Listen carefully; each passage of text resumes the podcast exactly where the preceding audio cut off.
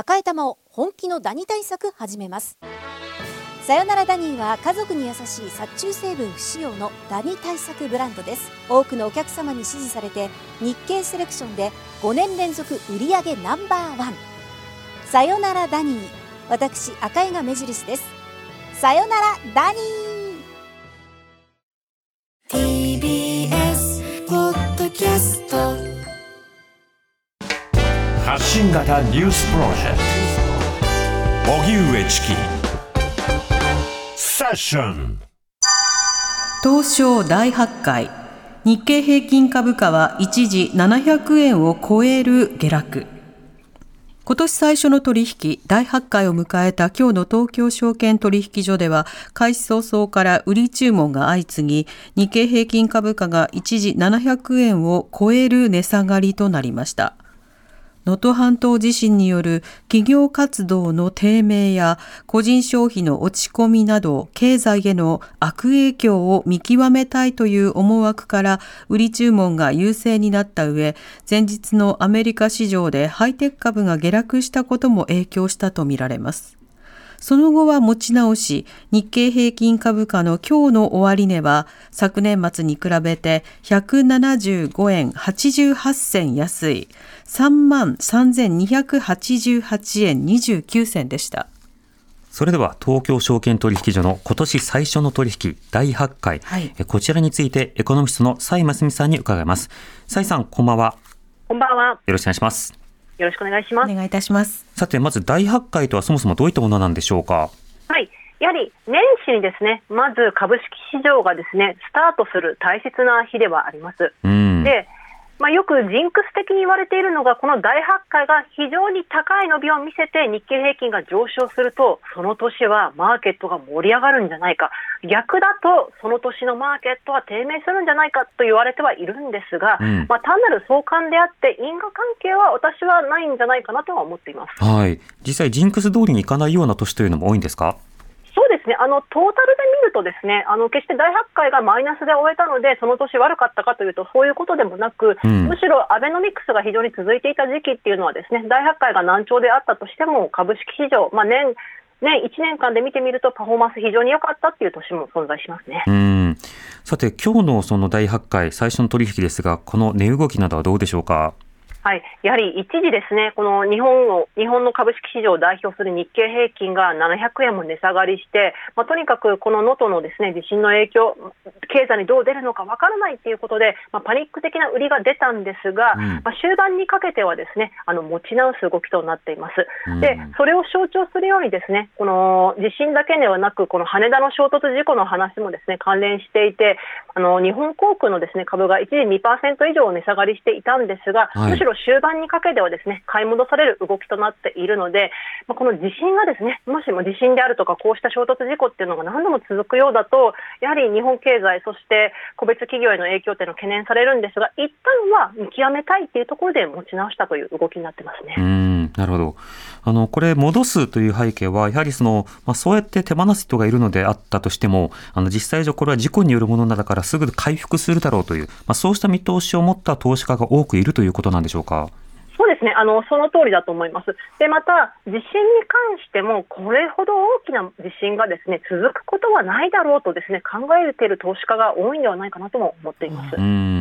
まあ、徐々に状態が把握しされ、えー、なおかつ支援もいっているような、増えているような状況ではありますが、一方でその、まあ、余震など判断難しいところもありますので、えー、そうしたものがまた出た場合は株価にも大きな影響が出てくるということでしょうか？そうですねあのかなり出てくると思います。でしかもこれ株式市場だけではなく今これまで続いていた円安によって日本に対しても不動産であるとか企業投資すごく海外からですねお金が入る動きになっているんですが、うん、そういったところにも影響が出るかもしれないだけにやはり今年は、まあ、とにかく株式市場を戻してるから大丈夫だろうではなくてやはり資産を分散するであるとかどうやって資産防衛するかとか、はい、そういった話が注目されやすくなるのかなとは思ってます。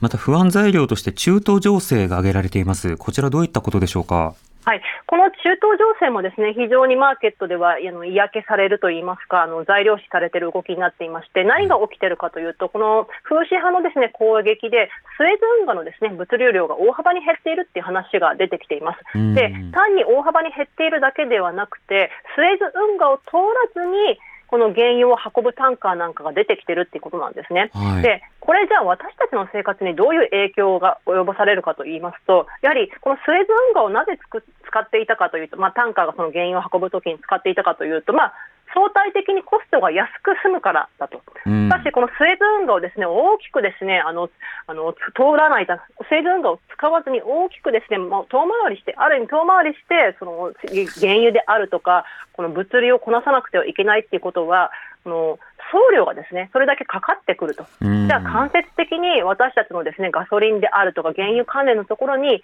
価格がですね反映されてしまうんではないか、値上げがですね起きてしまうんではないかっていうところが見極める必要があるかと思っています。なるほど。そうすると、今年も、まあ、こういったような状況が重なると、物価へも影響してきそう、きそうでしょうか？そうなんです。なので、やはり原油関連もそうですし、そして原油から波及するように運送業のところ、そしてスーパー、食品のところもですね、値上げは今年は収まるんではないかと言われてはいるもののですね、この原油価格も上昇する、そしてスエズ運河の話もまだ続くっていうことになると、今年もちょっと厳しい物価情勢になる可能性があるのかなと思ってます。うーん、なるほど。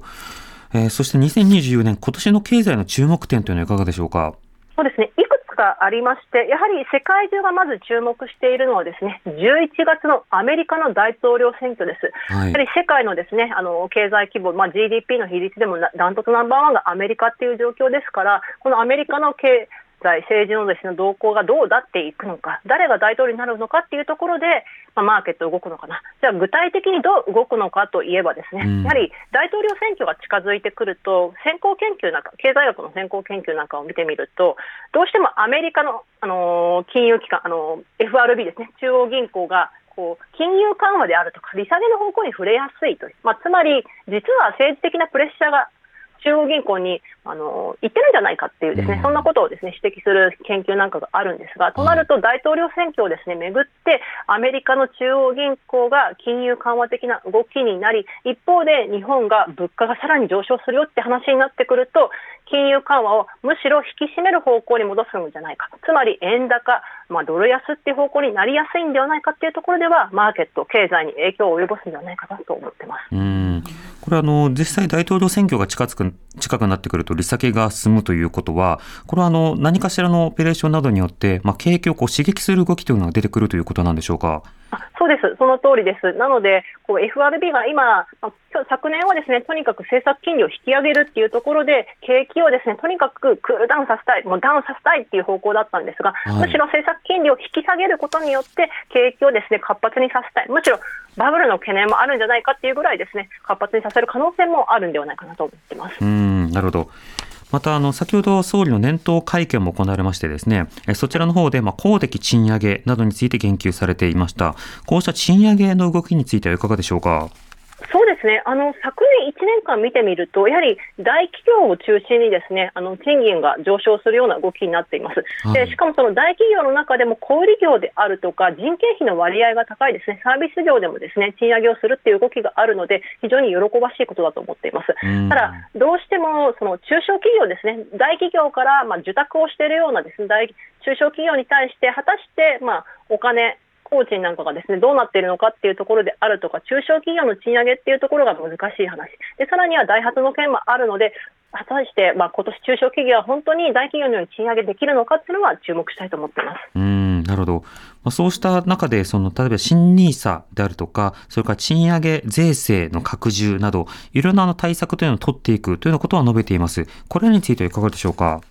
そうですね、やはりまあ賃上げ、やはりですね投資をする、新ニーサがスタートするので、投資をしましょうっていう、自分の老後資産、自分で作ってねであるとか、そういった枠作りますよってことは言ってはいるんですが、はい。やはり元手がないとなんともなりません。うん。なので、賃上げをしていこうっていうことはですね、あの非常に素晴らしいと思うんですけども、あくまでも日本の場合ですね、あの特に中堅、中小企業のところっていうのは赤字の企業の方が割合が高いので、まあ、賃上げ減税なんていうことや言われてはいるんですけれども、はい。ちょっと恩恵を受けられにくいですね企業もあるんではないか、まあ、その答えがですね今年の3月、4月に出てくるんではないかなと思ってます。でうん。新ニーサに関しても、やはりもうとにかくこれでファイヤーを目指すぞであるとか、資産運用をどんどんするぞっていうよりも、今、地震であるとか、いろんなことが今起きているので、はい。資産運用っていうよりも、まあ、資産管理、どうしたら自分の資産を守れるかっていう視点も私は重要なのかなと思っています。うん、まあ、ファイヤー、まあ、中途リタイア目指すぞっていう、まあ、そうした動機で新ニーサする方って、今はどうしても少ないとは思うんですが、ちなみにこれ、旧ニーサと新ニーサの違いというのはいかがでしょうか？はい、旧ニーサっていうのがですね、やはりあのこの利益に対してのですね非課税の期間がですね、まあ、非常に限定的だったと、まあ、はい5年であるとか、かなりですねあの枠によるんですけども、限定的だったと。で一方でですね新ニーサに関してはですねこれ恒久的で、例えばその枠を使い切って、でその枠のもとのですね原資を売った後もまた再利用できるよっていうことで、非常にですねあのかなり手厚くあの非課税枠がですね担保されてるっていう仕組みになってますね。うん。まあ、これによって様々なその蓄えというものを各々投資でまあキープするということを呼びかけると同時に、これ NISA に対する参加者が増えると、その株式市場などに対してえ相当まあ余力であるとか、ま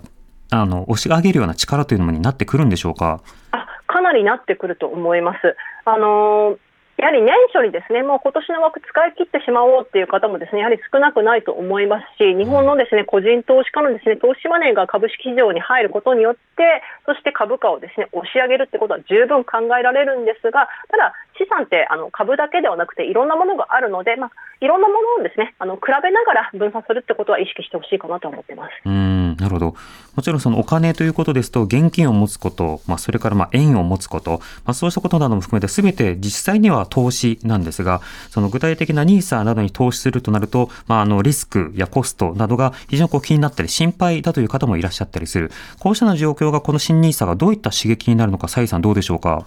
そうですねあのやはり新ニーサがスタートすることで資産運用があのする人ひ増えてくると。となると、あらゆる金融商品、そして売買コストっていうのがどんどんどんどん可視化、見えやすくなってくると思うんですね。はい。ですからあの世の中には、まあ、いろんなすごくですね優れた金融商品もあるんですが、もう本当に手数料がとにかく高いねっていう金融商品もあるので、この手数料っていうのが非常にですね下がりやすくなる、まあ、競争が働きやすくなるんじゃないかなと、まあそうなると、まあ、資産運用ですね入りやすくなるっていうのも私は考えています。うん。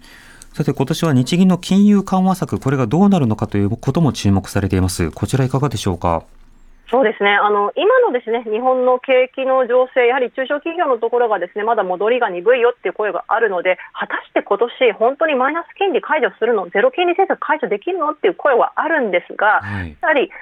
物価がですね上昇あまりにしてくるようであるとか、円安に対してのネガティブな声がですねで出てきやすくなってしまうと、あの金融緩和策をですね縮小していこうっていう話、出てもおかしくないと思うんですね。うんじゃあ、どこで見極めるかといえば、やはり4月の、まあ、4月であるとか、春以降のですね春闘のあたりで、どんなデータが出てくるのか、またはい日銀がその4月に向けて、その景気や物価に対しての展望レポートの中で、どんなコメントしてくるのかっていうところが鍵を握っているかと思っていますう。んまあ、そうしたタイミングで、まあ、足元の、まあ、お財布の状況、え賃金の状況、ベースアップの状況がどういうふうになっているのか、それに対してさらなる政府の、まあ、策があるのか、ここを見ていきたいと思います。蔡さん、ありがとうございました。ありがとうございました。ありがとうございました。エコノミストの蔡真澄さんにお話を伺いました。荻上チキ。